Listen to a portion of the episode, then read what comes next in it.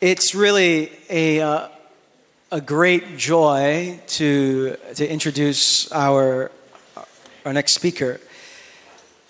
About a year and it might have been two years ago, I was speaking at an event uh, uh, for Missio Alliance in, in Virginia, Alexandria, Virginia.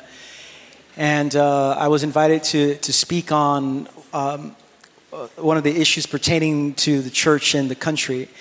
And at this event, uh, the first person to stand up and speak was uh, Mark Charles. And I had never heard Mark speak before. And as he spoke, I, I listened and thought, I got to bring this guy to Queens. Uh, I got to find a way to bring this guy to Queens. And so, uh, Mark is the son of an American woman of Dutch heritage and a Navajo man. Mark speaks with uh, insight into the complexities of American history regarding race, culture, and faith in order to help forge a path of healing and conciliation for the nation. He serves as the Washington, D.C. correspondent and regular columnist for Native News Online and is the author of the popular blog Reflections from the Hogan, uh, which I really recommend you, you check out. Mark also consults with the Calvin Institute of Christian Worship, has served as the pastor of the Christian Indian Center in Denver, Colorado, and is a founding partner of a national conference for Native students called uh, Would Jesus Eat Fry Bread? Uh, Mark is active on Facebook, Twitter, YouTube, Instagram, and uh, he's under the handle just uh, Wireless Hogan. Uh, now, whenever someone comes and speaks at New Life, and whenever we welcome someone, we just don't give them like a little pitter patter, like, oh, we're happy to see you here. We, we give people really warm ovations, letting them know we are thrilled that you're here and we're excited to learn from you. And whether that happens on a Sunday morning, or whether that happens on a Friday afternoon like we're in right now, that's what we do here. And so you're in our house, and so uh, I'd, I'd like you to respond with a, a, crazy Queens Boulevard welcome. Give it up for Mark Charles as it comes up. Oh, thank you.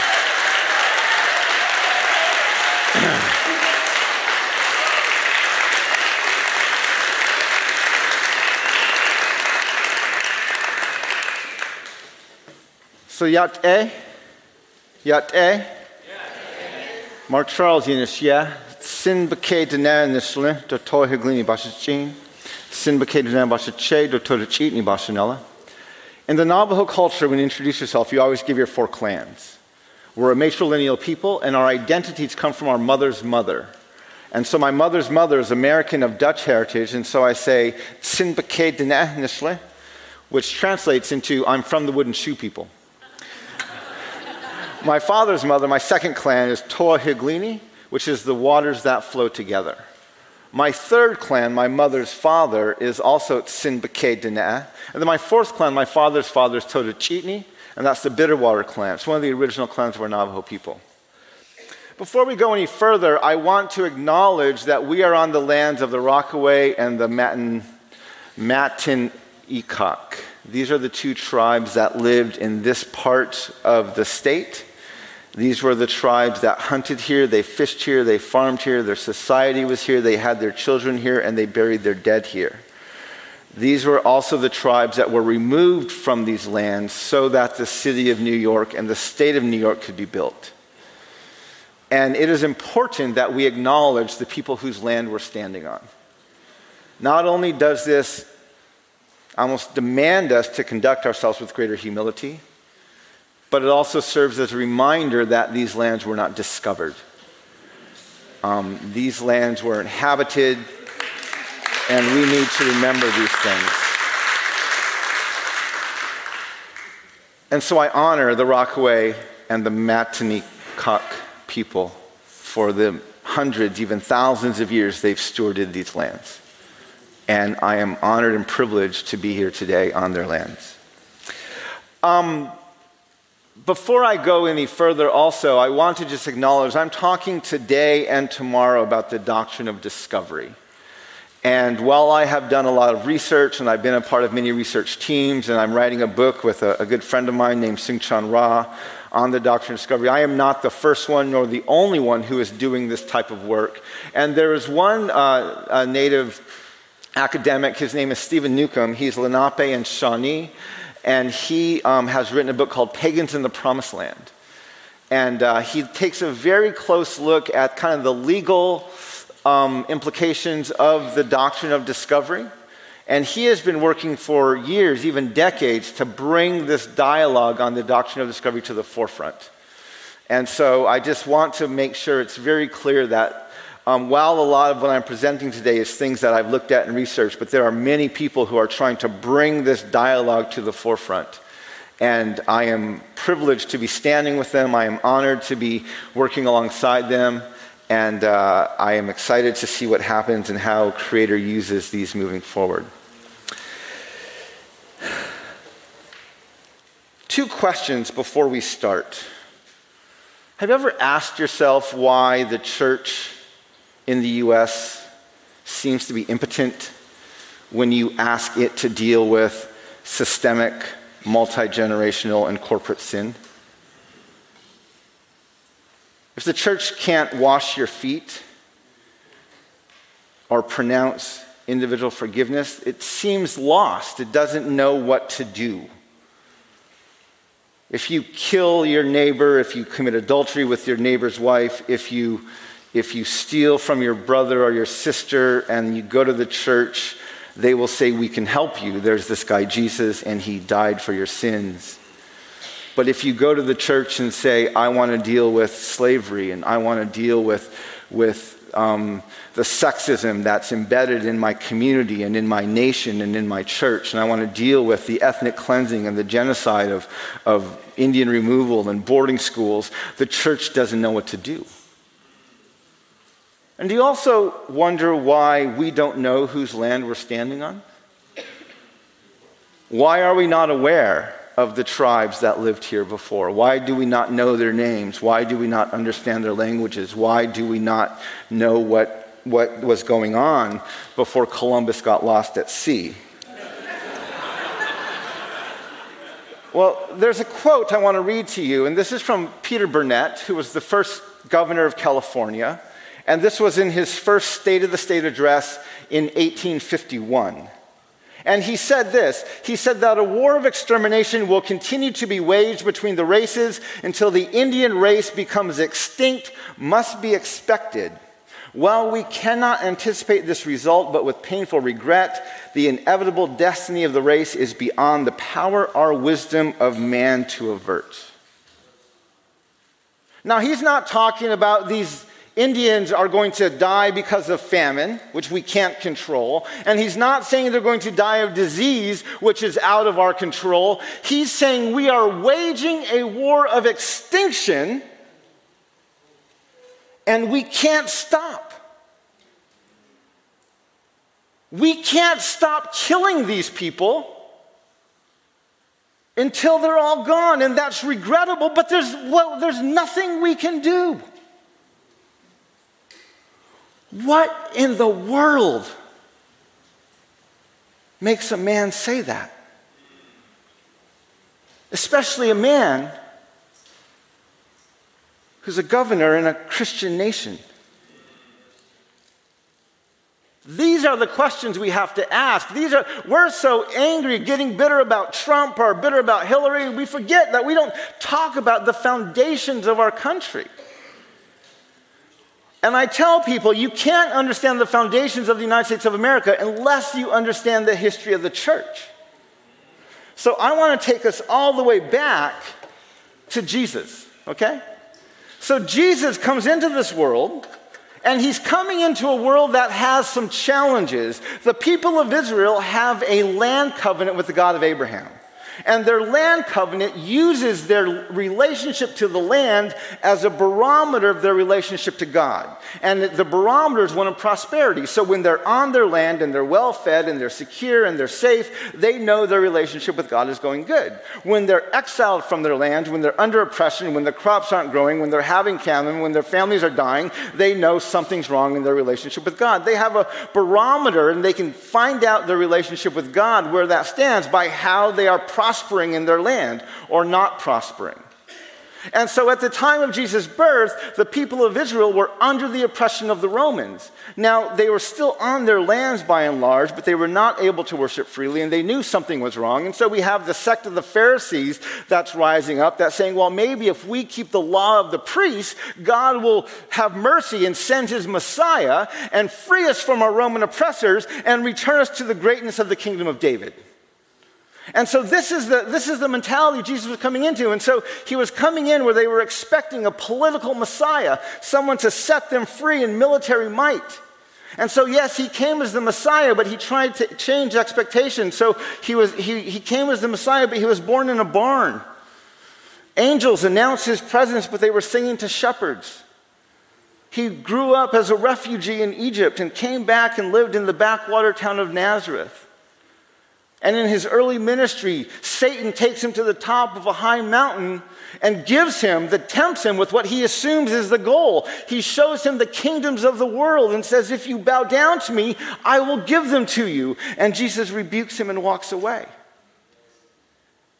One day he's out and he's with his disciples, and there's 4,000 men, probably 8 to 12,000 men, women, and children, and he's teaching, and the people get hungry, and so they find this kid and they shake him down, they grab his lunch, and Jesus feeds everybody. And they're so excited that they come to make him king by force. But he didn't come to become king, so he walks away. One day he's out and he heals a widow's son, raises him from the dead and he heals the servant of a centurion, a Roman centurion, the enemy. This so bewilders John the Baptist when he hears about it that he sends his disciples to Jesus and say, "Hey, are you the one we're waiting for or should we look for someone else? You are not the political Messiah we expected." Jesus turns around, heals more of the sick, casts out more demons, gives sight to more of the blind, hearing to more of the deaf, and says to John's disciples, "Go back and tell your master what you just saw." Blessed is the man who doesn't fall away on my account. He's rebuking John, saying, This is what I'm doing. Get on board or get out of the way. One day he's coming out of a Samaritan village with James and John. They're probably under judgment because of the Samaritans. They've intermarried. They're not worshiping in the temple, they're worshiping on this mountain. The people of Israel are probably experiencing judgment from God because of the sin of the Samaritans, and so the Israelites hate the Samaritans. The disciples feel pretty good they've gone there in the first place. And then the Samaritans reject them. They reject the prophet. And so coming out, James and John are excited. They're like, cool. They've rejected us. Jesus, can we be the ones to call down fire from heaven and destroy them? Now, this isn't an outlandish request. This is what God does. When a nation sins, he sends a prophet. If people hear the prophet, he has mercy. If they reject the prophet, it's fire and brimstone. This is Sodom and Gomorrah. This is Jericho. This is why Jonah didn't want to go to Nineveh. Elijah called down fire from heaven three times. This is James and John like, we, who doesn't want to call down fire from heaven? From heaven? Like, wouldn't that be cool? And Jesus rebukes him. No, that's not what we're doing. And he sends them into another Samaritan village. And in Mark 8, Jesus with his disciples and he says, Well, who do people think I am? Some say Elijah, some say John the Baptist, others one of the prophets. Well, who do you think I am? He asks his disciples. And Peter says, You're the Messiah. Now, if the entire goal was to convince them he was the Messiah, job's done. He can ascend right now and he's done his work. But he instead tells Peter not to say anything and then he begins to teach him that the Son of Man, the Messiah, must suffer and die. This is so outlandish to Peter that he takes his own teacher aside and begins to rebuke him. And when Jesus sees the other disciples watching this scene, he turns and rebukes Peter and says, Get behind me, Satan. You are not on the side of God, but of men. And then he begins to teach them that not only must the Messiah suffer and die, but anyone who comes after him must also be persecuted and suffer and die. See, Jesus is giving them a new barometer. The old barometer was this land covenant, and prosperity in their land is how they gauge their relationship with God. And now he is giving them a new barometer, which is persecution. You will know if you are on the right path, not because you're well fed and rich and your crops are growing, but because you are being persecuted. This is a brand new barometer, and the disciples hate it. They rebel against it in every way, shape, and form. One day, Jesus is out with his disciples, and they see another man casting out demons in Jesus' name, and the disciples tell him to stop. And they tell Jesus, We saw this guy doing this, and we told him to stop because he wasn't one of us, the special ones. And Jesus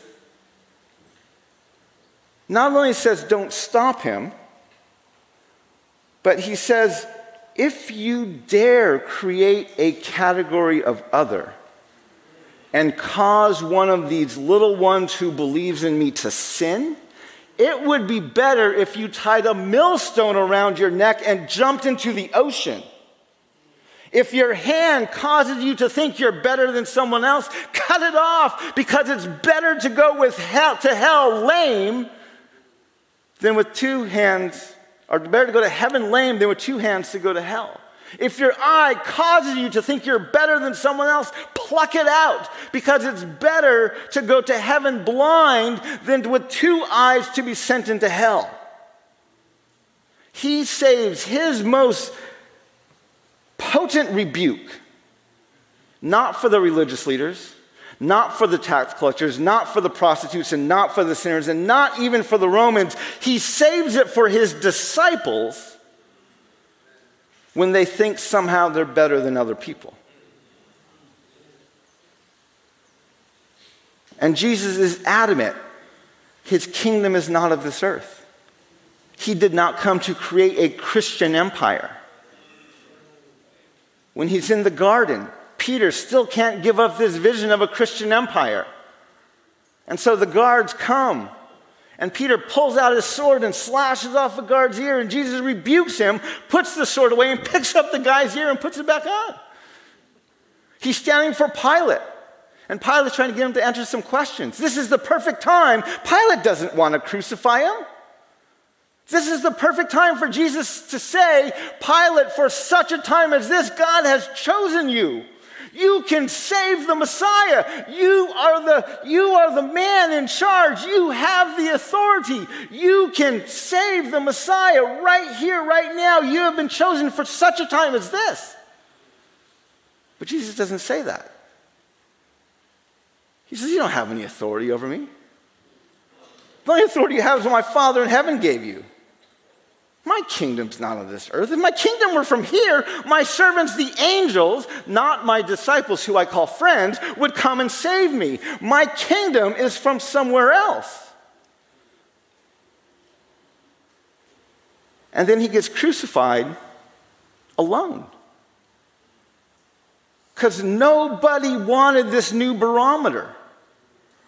All of his disciples left. Everyone abandoned him. Everyone left him. He died on the cross alone, and even God turned his back. It wasn't until after he rose from the dead and then appeared to his disciples and ascended into heaven and then sent his Holy Spirit that the disciples got it. And then they acknowledged that we were the ones who killed Jesus. And when they were warned by the Romans to not, or by the chief priests and the leaders, to not talk about this name of Jesus anymore. They said, We don't know if it's right or wrong to do that, but we can't stop talking about what we've seen.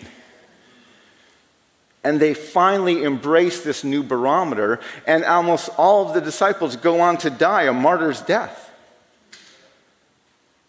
And so, in the first through the third centuries, when you join the church, you were joining a group of people who were standing in opposition to, first of all, institutionalized religion, and second, in opposition to the empire. And when you join the church through your baptism, your confession, your discipleship, and your community, you know that you were standing in, in opposition to empire, and there was a good chance you would be persecuted and probably even killed because of your membership in this church. Now, in the fourth century, we have the creation of what is called Christendom. This is a heretical teaching of Christian empire. Now, if you're like me, you've probably blamed Christian empire all of your life on Constantine, right? He sees this vision, he converts, he becomes overzealous, and Christianizes Rome and creates Christendom. Well, I used to think that too until this last summer as I'm finishing up my book and I'm, I'm, we're, we're, trying to do this chapter and change the story. And I decided I wanted to, to change one of the stories in the first par- in the first chapter of the book. And I wanted to include the, the vision of Constantine. And so I began researching the vision and found it was recorded by the bishop of Caesarea called Eusebius, who was writing a book in the early fourth century called The Life of the Blessed Constantine. And prior to that book, he wrote another book called Ecclesiastical History. See, before this, there was not an institutionalized church. And Eusebius sent out to, set out to say, we need to record the history of the church. And so he begins with the life of Jesus and the, then the stoning of Stephen and begins to record the history of the church from the first century all the way up to the fourth century. This book is actually a volume of 11 books. The first few books establish the divinity of Christ. Books three through five or three through eight talk about the martyrs of the church, sometimes in bloody, gory detail. And then in um, book eight, he introduces Constantinius, who is Constantine's father, who was one of the emperors who was not as ruthless in his persecution of the church. And he holds him up as an emperor chosen by God. And then he introduces Constantine, his son, and he talks about him in these glowing terms as an emperor chosen by God for such a time as this. And then between books 8 and 9, he inserts a book called the, the, the Book of the Martyrs 13 chapters of martyrs from the great persecution in 303 AD. This is some of the bloodiest persecution the church has ever seen. And many of the martyrs, it says he witnessed their martyrdom personally. And he knew most of them because it was taking place in, in Caesarea and in Palestine, where Eusebius was from. And then in books nine, he changes his thinking. And before he was talking about the martyrs who were dying with joy because they were sharing in the suffering of Christ. And after the book of the martyrs, he begins talking and focusing and almost obsessing with the emperors. And in book eight, he actually talks about a battle that Constantine won over Maxentius, the battle at Milvian Bridge, and he compares Constantine's victory to Moses defeating Pharaoh at the Red Sea. And now, if you're writing a book called Ecclesiastical History, does your book have an ending? Is there a conclusion to your book? No, right? Because ecclesiastical history won't end until Christ returns. But if you read the last chapter of book 10, you will see there absolutely is a conclusion. They celebrated with splendid and festive days the joy and hilarity. All things were filled with light, and all who before them were sunk in sorrow beheld each other with smiling and cheerful faces. At the same time, they celebrated and extolled, first of all, God, the universal King, because thus they were taught. Then they celebrated not Christ, but the praises of the pious emperor, and with him all his divinely favored children. There was a perfect oblivion of past evils and past wickedness was buried in forgetfulness. There was nothing but enjoyment of the present blessings and expectations of those yet to come. The supreme God granted from heaven above the fruits of his piety, the trophies of victory over the wicked, and that Narcissus tyrant with all his counselors and adherents, he cast prostrate not at the feet of Christ, but of Constantine. See, after the great persecution, Eusebius decided he didn't want to be persecuted. And so he saddled up to the most powerful emperor who had the most likely chance of ending the persecution. And he held him up as an emperor chosen by God for such a time as this. And Constantine bit. And they created Christian empire. And if you're going to have a Christian empire, because Jesus was absolutely opposed to it, the first thing you have to do is write Christ out of ecclesiastical history, which is exactly what Eusebius does in Book 10, the last chapter of ecclesiastical history.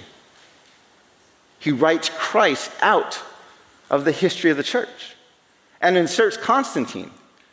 And then he writes another book called The Life of the Blessed Emperor Constantine. Chapter 4 is titled How God Honored Constantine. Chapter four, 6 is titled He was the servant of God and the conqueror of nations. Chapter 8 is titled He conquered nearly the whole world. Now, what did Satan promise Jesus if he would bow down to him? The whole world. Chapter 8 says, He received the submission of all rulers, governors, and satraps, and barbarous nations who cheerfully welcomed and saluted him. Constantine alone, above all emperors, was acknowledged and celebrated by everyone. Then he talks about how while he was praying, God sent him a vision of a cross with the inscription admonishing him to conquer by that cross. And then he sent him how God appeared to him in his sleep the Christ of God and told him to use this standard in the form of a cross to win his victories. Now, remember when Christ appeared to Saul on his way to Damascus, and Christ blinded Saul, and then sent him stumbling all the way to Damascus, and he sat there blind for a while. And then he sent Ananias to Saul, and he told Ananias, Go and tell Saul what? How much prosperity he's going to have, how much victory he's going to have, how much defeat he's going to have. No, go tell him how much he must suffer on my account. Why did he say that? Because he was punishing Saul? No, because this is the new barometer.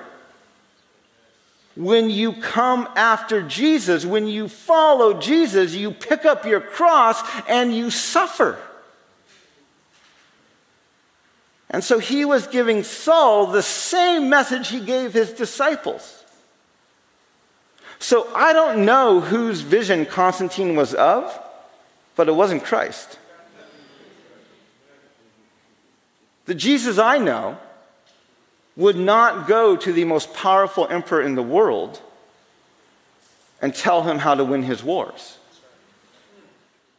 the Jesus I know would go to the most powerful emperor in the world and tell him to set aside things of the world and to pick up his cross and not to end the persecution, but to now endure it as he pursues after Christ.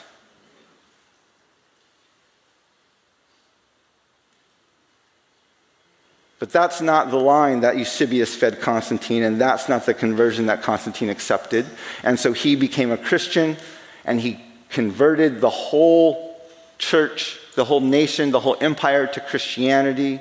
And this fundamentally changed what it meant to be the church. Now, instead of joining the church through your baptism, your discipleship, your confession, and your community, now you're a member of the church because of your citizenship in this empire. So in the fifth century, we have a challenge, which is we have these theologians who have to figure out what do we do with this heresy. Do we rebuke it or do we collude with it?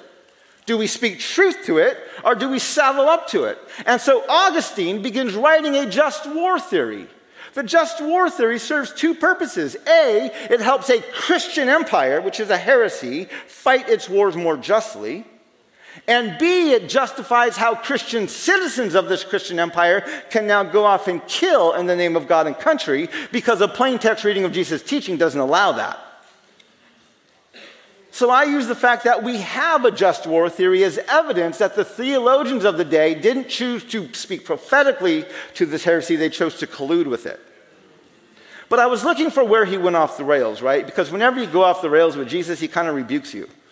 You know, he calls out, he calls Peter Satan, he rebukes James and John. You know, like, I'm like, where would he rebuke Augustine? I read through the just war theory, I read through the two kingdoms, I read through all these writings, and I couldn't figure out where he went off the rails. And I found this book in, in his, towards the end of his life. He wrote um, a book called On the Correction of the Donatists. And he's dealing with heretics here. And in chapter 5, he's wrestling with the question what do we do? What's the role of a Christian king in a Christian empire?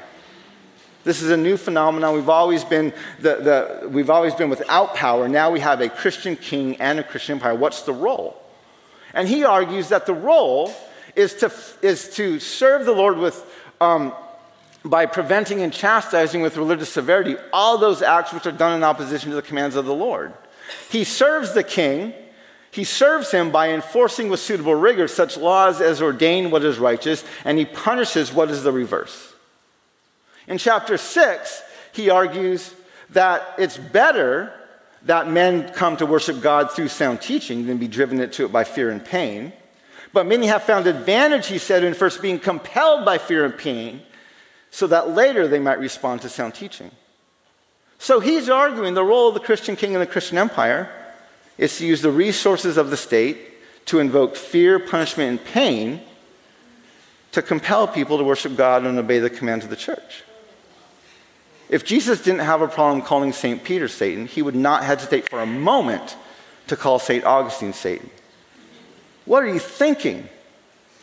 You're not on the side of God, but of men. This, of course, leads into the thinking of what we call the crusade, which is about expanding the Christian empire as well as protecting Jerusalem. And now, in the, in the 13th century, we have another theologian. This is Thomas Aquinas, who's also wrestling with the heretics. And he concludes that if the secular authority has the right to kill people who break men's laws, how much more authority does the church have to kill people who break God's laws? He says it's a much graver matter to corrupt the faith which quickens the soul than to forge money which supports temporal life. Wherefore, if forgers of money and other evildoers are forthwith condemned to death by the secular authority, how much more reason is there for heretics, as soon as they are convicted of heresy, to not only be excommunicated, but even put to death? So he's arguing the role of the Christian king in the Christian empire is to kill people who don't obey the commands of the church. In the third century, we also have, we also have um, the church begins defining a new category of other called the infidels. This is a subhuman category. It's first applied to the Moors or to the Muslims, later it's applied to indigenous peoples, anyone who doesn't worship the God of the white European Christian male. Now that we have this category of other, the subhuman category, now we don't even need a just war theory anymore. Now we can go to war based on our theological grounds. We're fighting the other, we're fighting the enemies of Christ. And it's out of this in 1452 that Pope Nicholas V writes out these words invade, search out, capture, vanquish, and subdue all Saracens and pagans whatsoever. Reduce their persons to perpetual slavery, convert them to his and to their use and profit. This papal bull, along with other papal bulls written between 1452 and 1493, collectively become known as what we call the doctrine of discovery.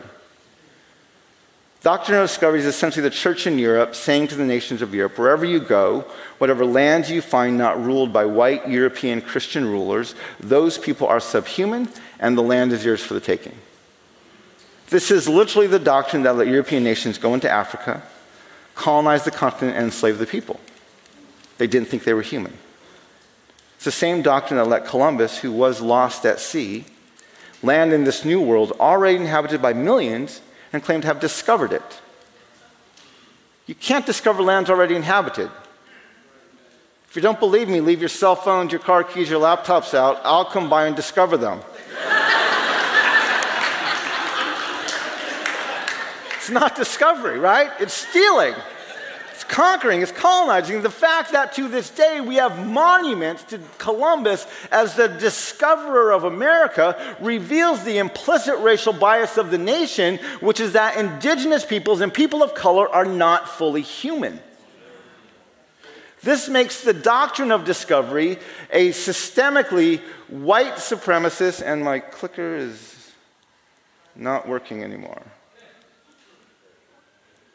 The doctrine of discovery is a white, male, Christian supremacist doctrine that is the fruit of a church that has prostituted itself out to the empire.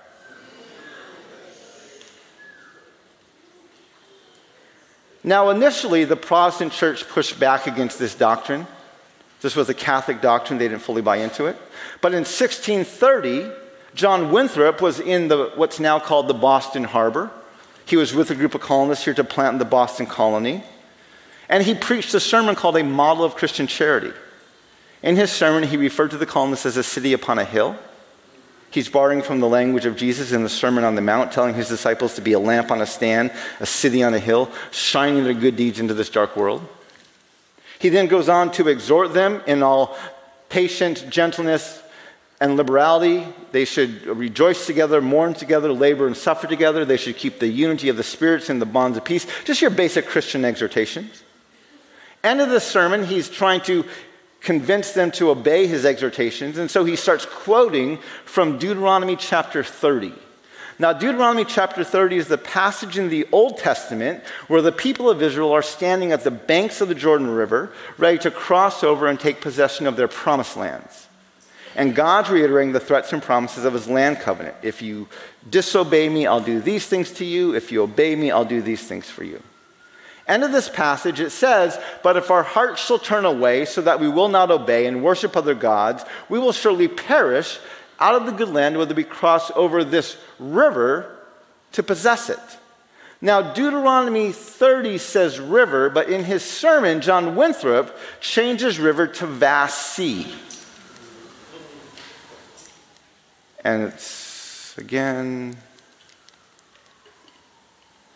changes river to vast sea. Now, why does he do that?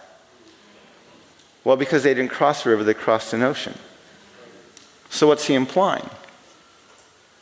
Based on the exhortations of Jesus to be a city on a hill, based on the model of Old Testament Israel, they are standing at the banks of their promised land, ready to go and take possession of them. I call this sermon the birth of American exceptionalism. This idea percolates for about 100 years. In the early 1700s, mid 1700s, we go past the Mississippi River, we go past the Appalachian Mountains. As we're moving further and further west, end of the 1700s, the Second Great Awakening occurs. There's a growth in churches, a renewal of denominations. Early 1800s, this term manifest destiny is coined. This belief that this nation has the God given right to rule these lands from sea to shining sea. Now, why is this promised land narrative so dangerous? Well, if you read the book of Deuteronomy and the book of Joshua, how is Israel told to take possession of their promised lands? What are they to do to the Canaanites? Kill everybody. However, in the cities of the nations the Lord your God is giving you as an inheritance, do not leave alive anything that breathes. Completely destroy them. Promised lands for one people is literally God ordained genocide for another. So we have this growth, westward expansion, Second Great Awakening, manifest destiny. And you're thinking, well, yeah, but that was in the 1840s. We don't believe that anymore. So, my co author is named Soong-Chan Rah. He wrote a book called Prophetic Lament. In his book, he compares lament to like being at a funeral dirge. You have a dead body in the casket, it's not going to come back to life. You go there to weep. if you truly lament, you sit in the brokenness, you sit in the pain, you need some kind of hope, right? So when we call the church to lament over the sin of racism and sexism and slavery and genocide, the church is going to look for some hope, right? It needs something. And most of the church is going to find their hope in the book of Second Chronicles, which says, If my people who are called by my name will humble themselves and pray and seek my face and turn from their wicked ways, then I will hear from heaven, I will forgive their sins, and what? I will heal their land. Somehow that got missed. We forget we're not God's chosen people as Americans, and we don't have a land covenant with the God of Abraham. This is a promise God gave at the dedication of the temple. That was the old barometer. We have a new barometer. Nothing about prosperity, nothing about lands. It's persecution. Four years ago, three years ago, the Evangelical Immigration Table, a group of progressive Christian organizations, were lobbying for comprehensive and just immigration reform. And in their lobbying, they brought together 40 verses that they said displayed God's heart for the immigrant, for the foreigner. One of their verses they chose was Jeremiah 7, verses 5, 6, and 7. Jeremiah 7, 5, and 6 say, If you really change your ways and your actions and deal with each other justly, if you do not oppress the foreigner, the fatherless, or the widow, and do not shed innocent blood in this place, and if you do not follow other gods to your own harm. Now, these are all good commands, obey them. But verse 7 says, Then I will let you live in this place, in the land I gave your ancestors forever and ever. I went to the evangelical immigration table and said, You can't use this verse. You don't have a land covenant with the God of Abraham. Yes, obey the commands. There is nothing in Scripture that says, if you do these things, God will bless you here.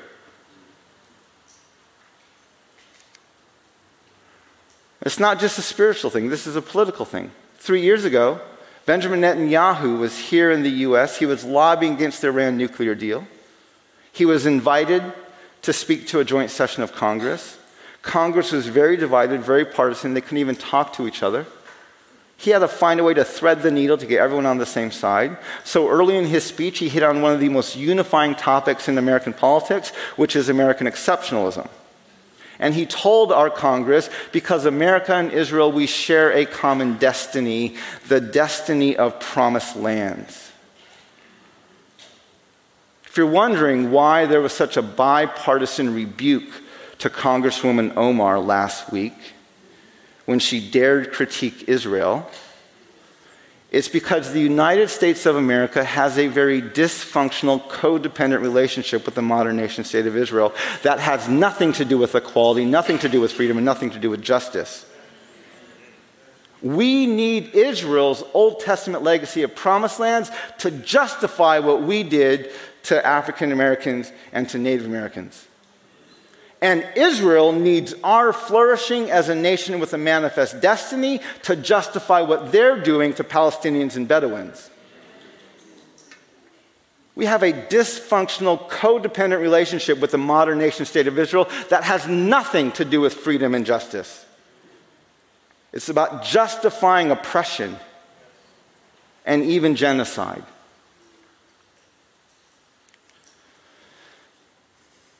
In 2017, there was a very bloody terrorist attack in London. And on the day of that attack, um, Congressman Clay Higgins, who is the representative from the 3rd District of Louisiana, his website identifies him as a Christian known for his refreshing focus on the, to focus on the power of the individual to be redeemed. On the day of this terrorist attack, he wrote this on his public Facebook page The free world, all of Christendom, is at war with Islamic horror. Not one penny of American treasure should be granted to any nation that harbors these heathen animals. Not a single radicalized Islamic suspect should be granted any measure of quarter. Their intended entry to the American homeland should be summarily denied. Every conceivable measure should be engaged to hunt them down, hunt them, identify them, and kill them, kill them all. For the sake of all that is good and righteous, kill them all. Clay Higgins, U.S. Congress, Louisiana's 3rd District, June 4, 2017. And Facebook didn't even take this down as hate speech.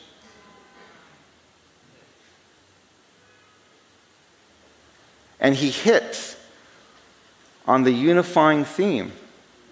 How is it that the Christians in this nation are unified? How do the Baptists and the Pentecostals and the Catholics and the Protestants and the Reforms get together? Is it because we're a part of a body of Christ? No, it's because we are Christendom. We are Christian empire. This is what unifies us. So, this, I was a part of the Christian Reformed Church's Doctrine of Discovery Task Force. And the Christian Reformed Church has a very robust theology of the depravity of all humans, as well as a very robust theology that we are saved by our faith and not by our works. And in our report to them, we gave them a story of a boarding school survivor who came from a boarding school run by our church. Also, we gave them a story of a boarding school survivor from a BIA school. The board of trustees of the denomination pulled the story of our boarding school survivor from the report.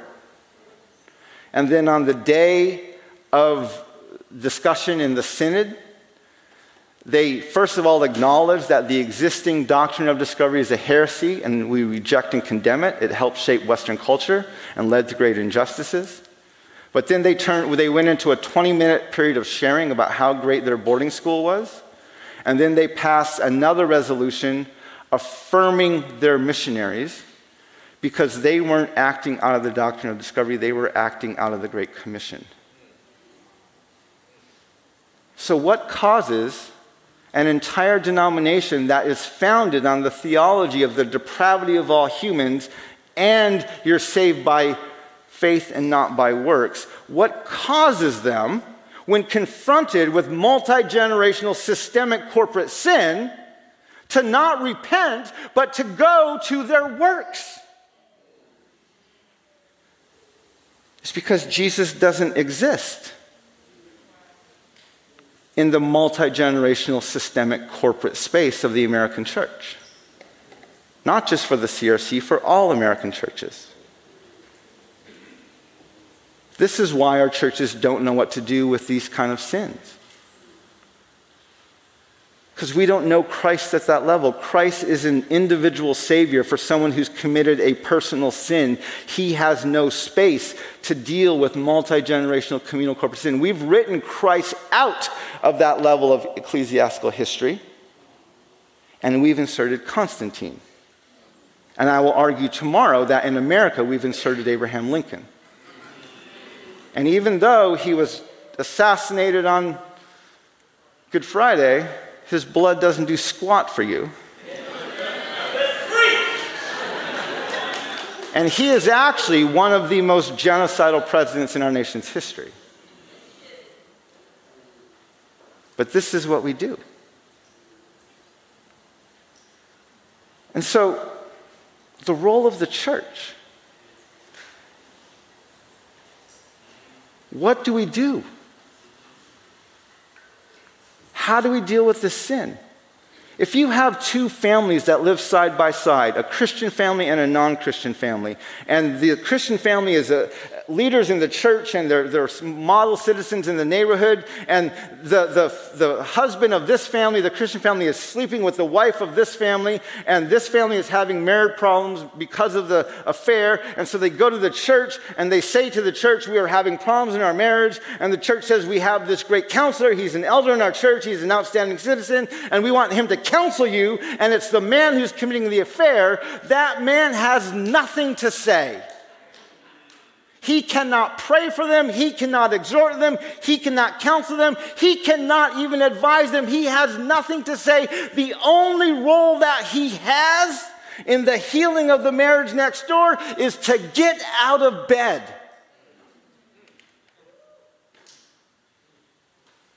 Because the American church accepts the heresy of Christian empire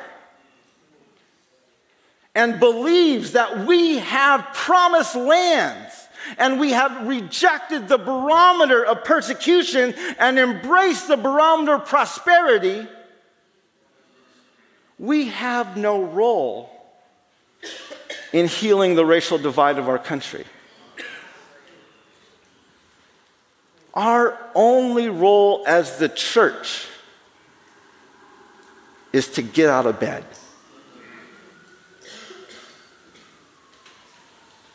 We need to get out of bed. I want to finish by reading one article that I wrote. Just takes a few minutes. This article I wrote for the Calvin Institute of Christian Worship last summer in the height of the um, at the height of the uh,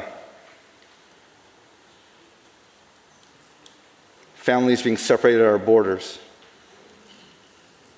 And I want to, it's titled From Prophecy to Proverb, and I want to read this and end with this. After we read this, we're going to go into a time of reflection, and I want you just to reflect, not even how to repent right now, but just reflect on how have we, both individually and corporately, bought into the lie of Christian empire. Wise is the church that refuses to buy into the trappings of partisan politics. Remember, my brothers and sisters, Jesus did not come to create a Christian empire. He came to make disciples. He came to offer his body as a living sacrifice. He came to plant a church. When the church merely lobbies one political leader and protests the other, when for the sake of argument or political gain, the body of Christ turns a blind eye to one sin and magnifies another, we are not representing the headship of our body, who is Christ. As vile and repulsive and urgent is the separation of families at our borders, it's not the first time. Indian removal, the slave trade, boarding schools, lynchings, Japanese internment camps, mass incarceration, the list of ways the United States government has worked to destroy the family structure of people of color throughout our history is as long as it is depressing. So let's stop pretending that President Trump is the God ordained savior or the ultimate demise of our union. The same with President Obama. What our nation needs is not for Democrats to be de- better Democrats, nor do we need Republicans to simply be better Republicans. We don't even need our nation to be more Christian. My brothers and sisters, the United States of America is not, never has been, nor will it ever be Christian. Jesus did not come to create a Christian empire. He came to make disciples. He came to offer his body as a living sacrifice. He came to plant a church. And wise is the church that refuses to buy into the trappings of partisan politics. I agree with Kenneth Kaunda, the former president of Zambia, who said, What a nation needs more than anything else is not a Christian ruler in the palace, but a Christian prophet within earshot.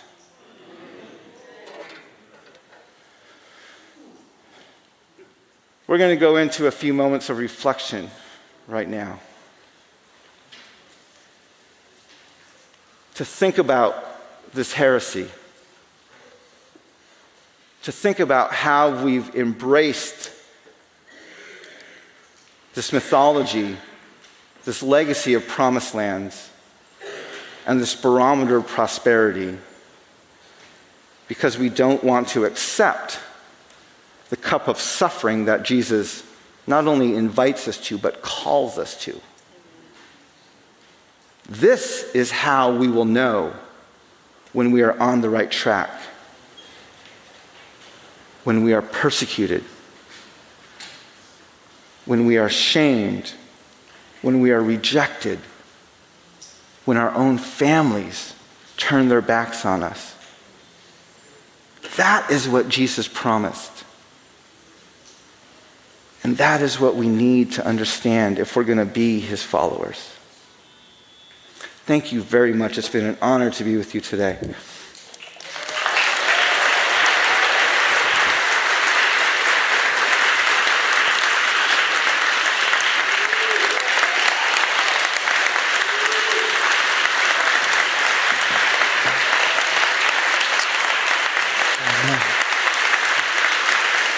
Thank you. Thank you.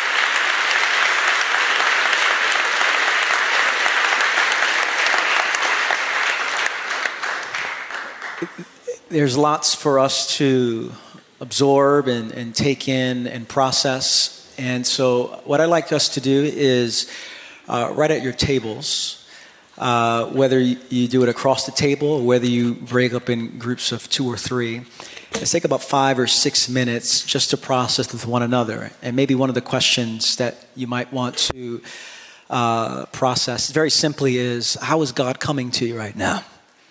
What's resonating? What's speaking in you? What's speaking to you? And so, if you don't know the person next to you, just introduce yourself. Uh, and for the next five or six minutes, just how is God coming to you at this moment? But thank you, Mark.